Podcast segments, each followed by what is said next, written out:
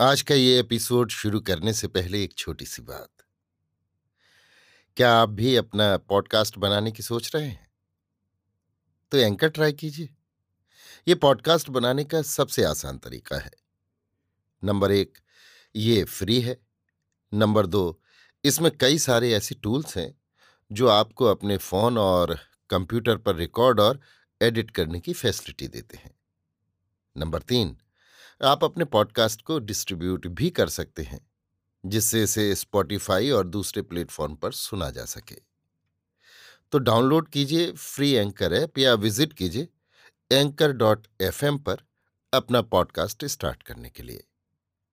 ये तो थी एक छोटी सी जानकारी, और अब शुरू करते हैं एपिसोड का सिलसिला। तो आज के एपिसोड में लीजिए, सुनिए। रविन्द्रनाथ टैगोर के लिखे उपन्यास, चोखेर बाली के हिंदी अनुवाद, आँख की किरकिरी का, भाग चालीस, मेरी यानी समीर गोस्वामी की आवाज़ में। पहली रात को महेंद्र जब विनोदनी को पटल डांगा के मकान में छोड़कर अपने कपड़े वगैरह लेने घर गया था, विनोदनी तब कलकत्ते के विश्रामहीन जन तरंग के कोलाहल में अकेली बैठी हुई अपने विषय में विचार कर रही थी। संसार में उसका आश्रय स्थल किसी भी समय काफ़ी विस्तृत नहीं था। फिर भी उसके लिए एक करवट गर्म हो उठने पर दूसरे करवट सोने की जरा सी जगह थी। किंतु आज उसका आश्रय स्थान अत्यंत संकीर्ण हो गया है। आज वो जिस नाव पर बैठी बहाव में बह रही है, वो नाव इतनी हल्की और इतनी छोटी है कि जरा भी दाहने बाएँ झुकते ही उसका डूबना निश्चित है। इसलिए उसे इस नाव की पतवार को बड़ी स्थिरता और सावधानी से पकड़े रहना चाहिए। जरा सी गलती होते ही, जरा सा हिलते डुलते ही, उसी क्षण वो अथाह पानी में जा पड़ेगी। इस अवस्था में किस रमणी का हृदय नहीं कांपेगा? पराए मन को पूरी तरह वश में रखने के लिए जितने छल, बल और हाव भाव की ज़रूरत है, इस संकीर्णता में उतने के लिए अवकाश कहाँ है? एकदम महेंद्र के मुकाबले में रहकर उसे सारा जीवन बिताने के लिए तैयार रहना होगा। दोनों में भेद सिर्फ़ इतना ही है कि महेंद्र के पास किनारे लगने का उपाय है और विनोदनी के पास कुछ भी नहीं है। विनोदनी अपनी इस असहाय अवस्था को जितना ही स्पष्ट रूप से समझने लगी, उतना ही वो अपने मन में बल संचय करने लगी। कोई न कोई उपाय तो उसे करना ही पड़ेगा। इस तरह निरूपाय होकर वो कैसे रह सकती है? जिस दिन से विनोदनी ने बिहारी के आगे अपना प्रेम प्रकट किया है, उसी दिन से उसके धैर्य का बाँध टूट गया है। जिस उद्यत चुंबन को वो बिहारी के मुँह के आगे से लौटा लाई है, उसे संसार में और कहीं भी उससे उतार कर रखते नहीं बन रहा है। उसे वो पूजा के अर्घ्य के समान देवता के लिए अहोरात्र वहन करती ही फिर रही है। अब विनोदनी का मन किसी भी अवस्था में एकदम पतवार छोड़ना नहीं चाहता। निराशा को स्वीकार ही नहीं करता। उसका मन प्राणों की बाजी लगाकर बार बार यही कह रहा है, मेरी ये पूजा बिहारी को स्वीकार करनी ही होगी। विनोदनी के इस दुर्दमनीय प्रेम के साथ उसकी आत्मरक्षा की एकांत आकांक्षा भी शामिल हो गई। बिहारी के सिवा उसके लिए और कोई उपाय ही नहीं। महेंद्र को उसने खूब अच्छी तरह पहचान लिया है। उस पर निर्भर करने से वो भार नहीं ढो सकता।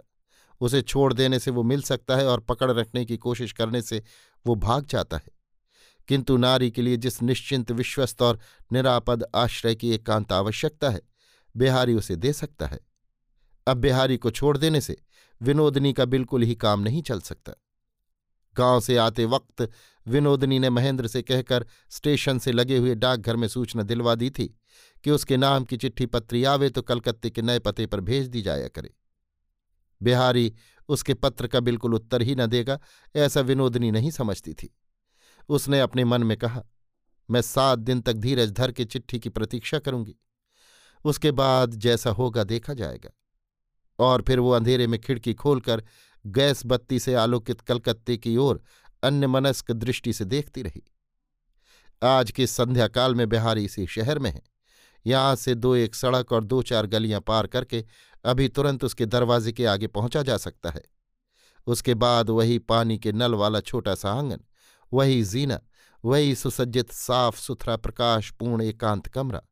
वहाँ की निस्तब्ध शांति में बिहारी अकेला आराम कुर्सी पर बैठा होगा और हो सकता है कि वो ब्राह्मण बालक भी पास बैठा हो। वो सुडौल सुंदर गौरवर्ण आयत नेत्र सरल मूर्ति बालक तस्वीर की किताब हाथ में लिए तल्लीन होकर उसके पन्ने उलट रहा होगा। एक एक करके संपूर्ण चित्र विनोदनी की दृष्टि के आगे नाचने लगा और स्नेह से प्रेम से उसका सर्वांग परिपूर्ण पुलकित हो उठा। अभी चाहूँ तो अभी जा सकती हूँ।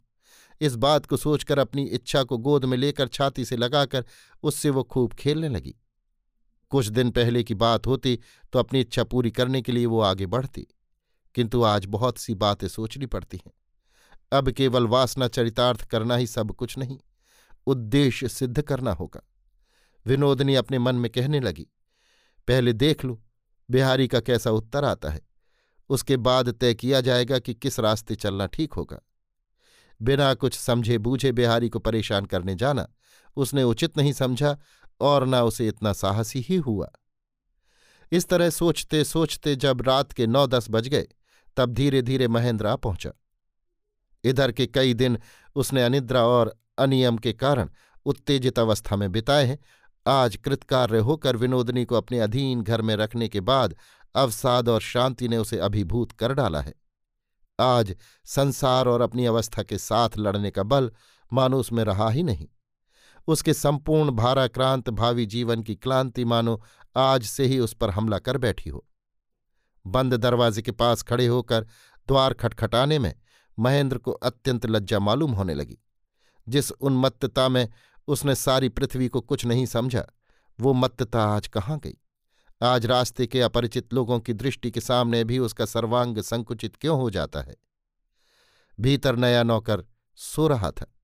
दरवाज़ा खुलवाने में उसे बड़ी परेशानी उठानी पड़ी। अपरिचित नए मकान में अंधेरे में घुसते ही महेंद्र का मन दहल गया। माँ का लाड़ला बेटा महेंद्र हमेशा से विलास उपकरणों में पला था। आज इस नए मकान के नए आयोजन में उन बहुमूल्य उपकरणों का अभाव उस संध्या के अंधकार में अत्यंत परिस्फुट हो उठा। इन सब कमियों की उसे स्वयं पूर्ति करनी होगी, क्योंकि इसका भार एकमात्र उसी पर है। महेंद्र ने आज तक कभी भी अपने या आराम के लिए चिंता नहीं की, किंतु आज से एक नवगठित असंपूर्ण गृहस्थी का सब कुछ उसी को करना पड़ेगा। जीने के आले में एक मिट्टी के तेल की ढिबरी उजाली की जगह सिर्फ़ ज़ोर से धुआँ उगल रही थी। उसे देखते ही महेंद्र सोचने लगा, कल ही लालटेन वगैरह का इंतज़ाम करना है। आँगन पार करके जीने तक का रास्ता नल के पानी से गंदा हो रहा था। महेंद्र ने मन ही मन कहा, कल ही राज बुलाकर आँगन ठीक कराना है। नीचे सड़क की तरफ़ के दो कमरे में जूते के दुकानदार रह रहे थे। उन्होंने अभी कमरे खाली नहीं किए। इसके लिए मकान मालिक से लड़ना पड़ेगा। ये सब काम महेंद्र को खुद ही करने पड़ेंगे। ये सोचते हुए उसका मन शांति के बोझ से व्यथित हो उठा। महेंद्र ने जीने के पास कुछ देर खड़े रहकर अपने को संभाल लिया और विनोदनी से उसका जो प्रेम था, उसे उत्तेजित कर लिया। उसने अपने को समझाया कि इतने दिन सारे संसार को भूलकर उसने जिसे चाहा था, आज वो उसे मिल गई है। आज दोनों के बीच कोई बाधा नहीं रही। आज उसके लिए आनंद का दिन है। किंतु कोई भी बाधा नहीं, यही तो सबसे बड़ी बाधा है। आज महेंद्र आप ही अपनी बाधा बन गया है। विनोदनी ने महेंद्र को सड़क से आते हुए ही देख लिया था। देखते ही अपने ध्यानासन से उठकर उसने कमरे की बत्ती जला दी और एक कसीदा हाथ में लेकर सिर झुकाए उसे काढ़ने लगी। ये कसीदा काढ़ना विनोदनी के लिए एक आवरण है। इसके अंतराल में मानो उसका कोई आश्रय हो। महेंद्र ने कमरे में घुसते हुए कहा, विनोद, यहाँ तुम्हें दिक्कत तो ज़रूर हो रही होगी। विनोदनी ने कसीदा काढ़ते हुए ही कहा, नहीं तो कोई दिक्कत नहीं। महेंद्र ने कहा, दो ही चार दिन में मैं पूरा असबाब और ज़रूरी चीज़ वस्त्र ले आऊँगा। तब तक के लिए तुम्हें और भी जरा तकलीफ़ उठानी पड़ेगी। विनोदनी ने कहा, नहीं, तुम ऐसा हरगिज नहीं कर सकते। अब तुम्हें यहाँ कुछ भी लाने की ज़रूरत नहीं। जो है यहाँ, वही मेरे लिए ज़रूरत से बहुत ज़्यादा है। महेंद्र ने कहा अभागा मैं भी क्या उस ज़रूरत से ज़्यादा में शामिल हूँ? विनोदनी बोली, अपने को इतना ज़्यादा नहीं समझना चाहिए। जरा विनय रखना अच्छा है। इस निर्जन दीपालोक में कार्यरत नतमस्तक विनोदनी की आत्मसमाहित मूर्ति देखकर महेंद्र के मन में क्षण में फिर पहले जैसा मोह का संचार हो उठा। अपना घर होता तो महेंद्र विनोदनी के पैरों के पास जा पड़ता, किंतु ये तो उसका घर नहीं, इसलिए उससे ऐसा करते नहीं बना। विनोदनी आज असहाय है, एकांत रूप से वो महेंद्र की मुट्ठी में है। आज अपने को संयत न रखना महेंद्र के लिए बड़ी लज्जा और कायरता की बात होगी। विनोदनी ने कहा यहाँ तुम अपने कपड़े लत्ते और कॉलेज की किताबें क्यों ले आए? महेंद्र ने कहा, इन्हें जो मैं अपनी ज़रूरी चीज़ों में समझता हूँ, ये ज़रूरत से ज़्यादा वाली चीज़ों में नहीं है। विनोदनी ने कहा, मुझे मालूम है, पर यहाँ ये सब क्यों? महेंद्र ने कहा, तुम्हारी बात तो ठीक है, यहाँ कोई ज़रूरी चीज़ शोभा नहीं दे सकती। किंतु विनोद, किताबें भले ही तुम उठाकर फेंक देना, मैं आपत्ति नहीं करूँगा, पर उनके साथ मुझे भी मत फेंक देना। ये कहते हुए उसने जरा आगे बढ़कर अपनी किताबों का बंडल विनोदनी के पैरों के पास रख दिया। विनोदनी ने बिना मुँह उठाई ही गंभीरता के साथ कसीदा काढ़ते हुए कहा लालाजी यहाँ तुम्हारा रहना नहीं हो सकता। महेंद्र अपने तुरंत जगे हुए आग्रह के मुँह पर तमाचा सा खाकर व्याकुल हो उठा। गदगद कंठ से बोला, क्यों विनोद? क्यों तुम मुझे दूर रखना चाहती हो? तुम्हारे लिए सर्वस्व त्यागने के बाद क्या मुझे यही मिलेगा? विनोदनी ने कहा मैं अपने लिए तुम्हें सर्वस्व नहीं त्यागने दूँगी। महेंद्र कह उठा, अब ये तुम्हारे हाथ में नहीं रहा। सारा संसार मेरे चारों तरफ़ से स्खलित हो उठा है। केवल तुम ही अकेली बची हुई हो, विनोद। विनोद विनोद। कहते कहते वो ज़मीन पर औंधा लौट गया और अत्यंत वेवलता के साथ विनोदनी के पैरों से लिपटकर उसके पद पल्लवों का बारंबार चुम्बन करने लगा। विनोदनी अपने पाँव छुड़ाकर उठ के खड़ी हो गई, बोली, महेंद्र तुमने क्या प्रतिज्ञा की थी याद है? अपनी संपूर्ण शक्ति का प्रयोग करके महेंद्र ने अपने को संभाल लिया और कहा, याद है, प्रतिज्ञा की थी कि जैसी तुम्हारी इच्छा होगी मैं वैसा ही करूँगा। मैं कभी भी तुम्हारी इच्छा के विरुद्ध कोई काम न करूँगा। अपनी उस प्रतिज्ञा की मैं रक्षा करूँगा, विनोद। मुझे क्या करना होगा बताओ। विनोदनी ने कहा, तुम्हें अपने घर जाकर रहना होगा। महेंद्र ने कहा तो क्या मैं ही एकमात्र तुम्हारी अनिच्छा का शिकार हूँ, विनोद?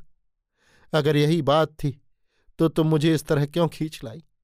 जो तुम्हारे भोग की वस्तु नहीं, उसका शिकार करने की तुम्हें क्या ज़रूरत थी? सच सच बताओ विनोद, मैं क्या अपनी इच्छा से तुम्हारे हाथ पकड़ाई दिया हूँ, या तुमने जानबूझकर अपनी इच्छा से मुझे पकड़ा है? मुझे तुम अपनी खुशी का खिलौना बनाकर इस तरह खेल खेलती रहोगी, ये भी क्या मुझे सहना पड़ेगा? फिर भी मैं अपनी प्रतिज्ञा का पालन करता रहूँगा। जिस घर में मैंने अपने स्थान को पदाघात से नष्ट कर दिया है। उसी घर में जाकर रहूँगा। विनोदनी ज़मीन पर बैठकर फिर अपना कसीदा काढ़ने लगी। महेंद्र कुछ देर तक स्थिर दृष्टि से विनोदनी के मुँह की तरफ़ देखता रहा। फिर कहने लगा, निष्ठुर हो विनोद, तुम निष्ठुर हो। मैं बड़ा ही अभागा हूँ जो तुमसे प्यार कर बैठा विनोदनी कसीदे की इच्छाकृत गलती सुधारने के लिए बत्ती के पास जाकर बड़े ध्यान से डोरा ठीक करने लगी। और महेंद्र का जी चाहने लगा कि वो विनोदनी के पाषाण हृदय को अपने कठिन हाथों से ज़ोर से मसल कर पीस डाले। उसकी इस नीरव निर्दयता और अविचलित उपेक्षा को प्रचंड आघात से, बाहुबल से सदा के लिए परास्त कर दे। किंतु महेंद्र उस समय कमरे के बाहर चला गया और थोड़ी देर बाद फिर भीतर आकर बोला, मैं नहीं रहूँगा तो यहाँ अकेले में तुम्हारी रक्षा कौन करेगा? विनोदनी ने कहा, इसके लिए तुम जरा भी मत डरो। बुआ जी ने खेमी को निकाल दिया है। आज से वो यहीं काम करने लगी है। भीतर से दरवाज़ा बंद करके हम दोनों स्त्रियाँ यहाँ बेखटके रहा करेंगी। महेंद्र को भीतर ही भीतर जितना ही गुस्सा आने लगा, उतना ही विनोदनी के प्रति उसका आकर्षण बढ़ता गया। उसकी इच्छा होने लगी। इस अटल मूर्ति को वो वज्रबल से छाती से चिपटाकर क्लिष्ट पिष्ट कर डाले और फिर वो इस निदारुण इच्छा से बच निकलने के लिए जल्दी से दौड़कर बाहर चला गया। रास्ते में घूमते घूमते महेंद्र प्रतिज्ञा करने लगा। विनोदनी की इस उपेक्षा के बदले वो भी उसके प्रति उपेक्षा ही दिखाएगा। जिस अवस्था में, इस विश्व जगत में विनोदनी का एकमात्र भरोसा महेंद्र है, उस अवस्था में भी महेंद्र की ऐसी नीरव और निर्भय, ऐसी सुदृढ़ और सुस्पष्ट उपेक्षा, ऐसा प्रत्याख्यान, इतना बड़ा अपमान क्या कभी किसी पुरुष के भाग्य में बदा था? महेंद्र का गर्व चूर चूर हो गया। किंतु किसी भी तरह मरा नहीं। वो बार बार पीड़ित और दलित होने लगा। महेंद्र अपने आप से कहने लगा, मैं क्या इतना अपदार्थ हूँ, इतना तुच्छ हूँ? मेरे साथ ऐसी स्पर्धा का व्यवहार करने का उसे साहस कैसे हुआ? मेरे सिवा अब उसका और है ही कौन? सोचते सोचते सहसा ख्याल आया, बिहारी है। क्षण भर के लिए सहसा उसके हृदपिंड का सारा रक्त प्रवाह मानो स्तब्ध हो गया। बिहारी के बूते पर ही विनोदनी उसे अपने खेल का खिलौना बनाए हुए वो सोचने लगा, मैं तो सिर्फ़ उसका उपलक्ष्य मात्र हूँ, कदम रखकर चढ़ने का सोपान हूँ, कदम कदम पर पदाघात करने का स्थान हूँ, बस और कुछ नहीं। बिहारी के बूते पर ही आज वो इतनी इठला रही है, उसी के भरोसे से आज वो मेरी इतनी अवज्ञा करने की हिम्मत कर रही है। महेंद्र को संदेह होने लगा कि बिहारी के साथ विनोदनी का ज़रूर पत्र व्यवहार चल रहा है और विनोदनी को ज़रूर उसकी तरफ़ से कुछ न कुछ आश्वासन मिला है। तब फिर महेंद्र धीरे धीरे बिहारी के घर की तरफ़ चल दिया। जब उसने बिहारी के घर जाकर दरवाज़ा खटखटाया, तब ऐसी कुछ ज़्यादा रात नहीं हुई थी। कई बार कड़ा खटखटाने के बाद नौकर ने भीतर से दरवाज़ा खोल दिया और कहा, बाबू साहब तो यहाँ है नहीं। महेंद्र चौंक पड़ा, सोचने लगा, मैं बेवकूफ़ों की तरह जबकि सड़कों की धूल फांकता फिर रहा हूँ। बिहारी तब विनोदनी के पास जाकर प्रेमालाप कर रहा होगा। इसी से विनोदनी ने ऐसी रात में इस तरह निर्दयता के साथ मेरा अपमान किया है। और मैं भी ऐसा कि खदेड़े हुए गधे की तरह वहाँ से भाग खड़ा हुआ। महेंद्र ने बिहारी के पुराने और परिचित नौकर से पूछा, भज्जू, बाबू कब गए हैं बाहर? भज्जू ने कहा, उन्हें तो यहाँ से गए आज चार पाँच दिन हो गए बाबू साहब। पछाए की तरफ़ कहीं हवा बदलने गए हैं। सुनकर महेंद्र के जी में जी आ गया। उसने सोचा, अब यहीं पढ़कर सो रहूँ। रात भर कहाँ घूमता फिरूँगा। इसके बाद वो ऊपर जाकर बिहारी के कमरे में कोच पर पड़ रहा और पड़ते ही उसे नींद आ गई।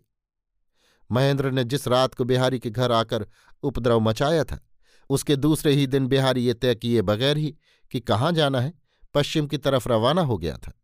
उसने सोचा कि यहाँ रहने से मित्र के साथ किसी दिन उसका संघर्ष ऐसा विभत्स हो उठेगा कि फिर वो जीवन भर के लिए अनुताप का कारण बन जाएगा, इसलिए वो कलकत्ता छोड़कर चला ही गया। दूसरे दिन महेंद्र की जब आँख खुली, तब दिन के ग्यारह बज चुके थे। उठते ही सामने की तिपाई पर उसकी नज़र पड़ी। देखा कि विनोदनी के हाथ का लिखा बिहारी के नाम का एक लिफाफा पत्थर के पेपर वेट के नीचे दबा रखा है। चट से उसने लिफाफा उठा लिया। देखा कि अब तक वो खोला नहीं गया।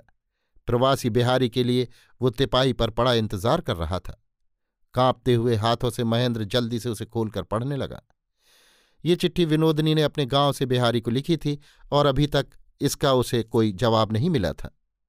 चिट्ठी का प्रत्येक अक्षर महेंद्र को बिच्छू की तरह डंक मारने लगा। बचपन से बिहारी महेंद्र के अंतराल में ही पड़ा था। संसार में स्नेह प्रेम के नाम पर महेंद्र देवता का सूखा निर्माल्य ही अब तक उसके भाग्य में बदा था। आज महेंद्र स्वयं प्रार्थी है और बिहारी है विमुख। फिर भी महेंद्र को ढकेल कर विनोदनी ने इस अरसिक बिहारी को ही वरण कर लिया। महेंद्र को भी विनोदनी की दो चार चिट्ठियाँ मिली हैं। किंतु बिहारी की इस चिट्ठी के आगे वे नितांत कृत्रिम है। सिर्फ़ बेवकूफ़ को बहलाने की कोरी छलना है और कुछ नहीं। फिर उसे विनोदनी की उस व्यग्रता की याद उठाई, जो उसने गाँव से चलते वक्त डाक खाने को अपने नए पति की सूचना दिलाने के लिए प्रकट की थी और तब उसके कारण का भी उसे पता लग गया। विनोदनी आज अपने संपूर्ण प्राण मन से प्रतिक्षण बिहारी के उत्तर की प्रतीक्षा कर रही है। पूर्व प्रथा के अनुसार मालिक की अनुपस्थिति में भी भज्जू नौकर ने महेंद्र के लिए चाय बनाई और बाज़ार से जलपान ले आया। महेंद्र नहाना निबटना भूल गया। गरम बालू पर पथिक जैसे जल्दी जल्दी कदम रखता हुआ चलता है। महेंद्र उसी तरह क्षण क्षण में विनोदनी की ज्वाला में चिट्ठी पर जल्दी जल्दी आँखें फेरने लगा। मन ही मन वो प्रतिज्ञा करने लगा। विनोदनी से अब वो बिल्कुल ही नहीं मिलेगा। किंतु उसे ऐसा लगने लगा कि और दो एक दिन विनोदनी को बिहारी की चिट्ठी नहीं मिली। तो वो ज़रूर यहाँ आकर पता लगाने की कोशिश करेगी और तब सब हाल जानकर संतोष कर लेगी। इस संभावना से महेंद्र का मन बेचैन हो उठा। महेंद्र ने चिट्ठी जेब में रख ली और शाम से कुछ पहले वो पटल डांगा के मकान में उपस्थित हुआ। महेंद्र की मलिन दशा देखकर विनोदनी को दया आ गई। वो समझ गई कि महेंद्र कल रात को घर न जाकर रात भर शायद इधर उधर फिरता रहा है। उसने पूछा, कल रात को घर नहीं गए थे क्या? महेंद्र ने कहा नहीं। विनोदनी ने व्यस्तता के साथ कहा, अब तक कुछ खाया पिया भी नहीं क्या? इतना कहते हुए सेवा परायणा विनोदनी उसी क्षण भोजन का प्रबंध करने को तैयार हो गई। महेंद्र ने कहा, रहने दो, मैं खा आया हूँ। विनोदनी ने पूछा, कहाँ खाया है? महेंद्र ने कहा, बिहारी के घर। क्षण भर के लिए विनोदनी का चेहरा पीला पड़ गया। क्षण भर निरुत्तर रहकर अपने को संभालते हुए उसने पूछा, बिहारी लाला जी अच्छे तो हैं? महेंद्र ने कहा हाँ अच्छा ही है। पछाए की तरफ़ हवा बदलने चला गया है। महेंद्र ने ये बात ऐसे कही जैसे बिहारी आज ही रवाना हुआ हो। विनोदनी का चेहरा और एक बार पीला पड़ गया और फिर उसने अपने को संभालते हुए कहा, ऐसे चंचल आदमी मैंने बहुत कम देखे हैं। हमारी सब बातें उन्हें मालूम हो गई, मालूम होता है। बहुत नाराज़ थे क्या? महेंद्र ने कहा, नहीं तो ऐसी असह गर्मी में क्या शौक से कोई पश्चिम घूमने जाता है? विनोदनी ने कहा, मेरे विषय में कुछ कह रहे थे क्या? महेंद्र ने कहा, कहने को क्या था? ये लो बिहारी की चिट्ठी। इतना कहकर विनोदनी के हाथ में चिट्ठी देकर महेंद्र तीव्र दृष्टि से उसके चेहरे का भाव देखने लगा। विनोदनी ने जल्दी से चिट्ठी ले ली। खुली हुई चिट्ठी थी और लिफाफे पर उसी के हाथ का बिहारी का पता लिखा हुआ था। उसने लिफाफे में से चिट्ठी निकाल कर देखी। उसी की लिखी हुई चिट्ठी है। उलट पुलट कर देखने लगी किंतु कहीं भी बिहारी के हाथ का लिखा हुआ कोई जवाब उसे नहीं दिखाई दिया। थोड़ी देर चुप रहकर विनोदनी ने महेंद्र से पूछा, ये चिट्ठी तुमने पढ़ ली है? विनोदनी के चेहरे का भाव देखकर महेंद्र के मन में भय का संचार हुआ। वो चट से झूठ कह बैठा, नहीं। विनोदनी ने चिट्ठी के टुकड़े टुकड़े कर डाले और फिर उन टुकड़ों को भी रत्ती रत्ती फाड़कर खिड़की से नीचे फेंक दिया। महेंद्र बोला, मैं घर जा रहा हूँ। विनोदनी ने उसकी बात का कोई उत्तर नहीं दिया। महेंद्र ने कहा, तुम जैसा चाहती थी, मैं वैसा ही करूँगा। सात दिन मैं अपने घर ही में रहूँगा। कॉलेज जाते वक्त रोज एक बार यहाँ की देखभाल करके खेमी को समझा जाया करूँगा। तुमसे मिलकर अब मैं तुम्हें परेशान न करूँगा। विनोदनी को महेंद्र की कोई बात सुनाई दिया नहीं, कौन जाने? किंतु उसने कुछ जवाब नहीं दिया। वो खुली हुई खिड़की के बाहर अंधेरे आकाश की ओर देखती रही। महेंद्र अपना सामान लेकर चलता बना। विनोदनी सूने कमरे में बहुत देर तक जड़ सी बैठी रही और अंत में अपने को मानो जी जान से सचेतन करने के लिए छाती की चोली फाड़कर अपने आप को निष्ठुरता के साथ पीटने लगी। आवाज़ सुनकर खेमी दौड़ी आई और बोली, बहू जी, ये क्या कर रही हो? तू जा यहाँ से। कहकर गरजते हुए विनोदनी ने खेमी को कमरे से बाहर निकाल दिया। उसके बाद ज़ोर से किवाड़ बंद करके दोनों हाथों की मुट्ठी बांधकर ज़मीन पर लौट कर वो वाणाहत जंतु की तरह आर्त स्वर में रोने लगी। इस तरह विनोदनी अपने को शत विक्षत करके मुक्त वातायत के नीचे सारी रात मूर्छित सी पड़ी रही। सवेरे कमरे में सूर्यालोक प्रवेश करते ही सहसा उसे संदेह हुआ, बिहारी अगर ना गया हो, महेंद्र ने अगर उसे भरमाने के लिए झूठ कहा हो, उसी क्षण उसने खेमी को बुलाकर कहा, खेमी, तू अभी जा। बिहारी लाला जी के घर जाकर पता लगाकर आ कि वे कहाँ हैं? खेमी ने घंटे भर बाद वापस आकर कहा, बिहारी बाबू के घर के तो सब दरवाजे जंगले बंद थे। दरवाज़ा खटखटाने पर नौकर ने भीतर से कहा, बाबू घर नहीं है, पश्चिम की तरफ़ घूमने गए हैं। विनोदनी के मन का संदेह दूर हो गया। अभी आप सुन रहे थे रविन्द्रनाथ टैगोर के लिखे उपन्यास, चोखेर बाली के हिंदी अनुवाद, आँख की किरकिरी का, भाग चालीस, मेरी यानी समीर गोस्वामी की आवाज़ में।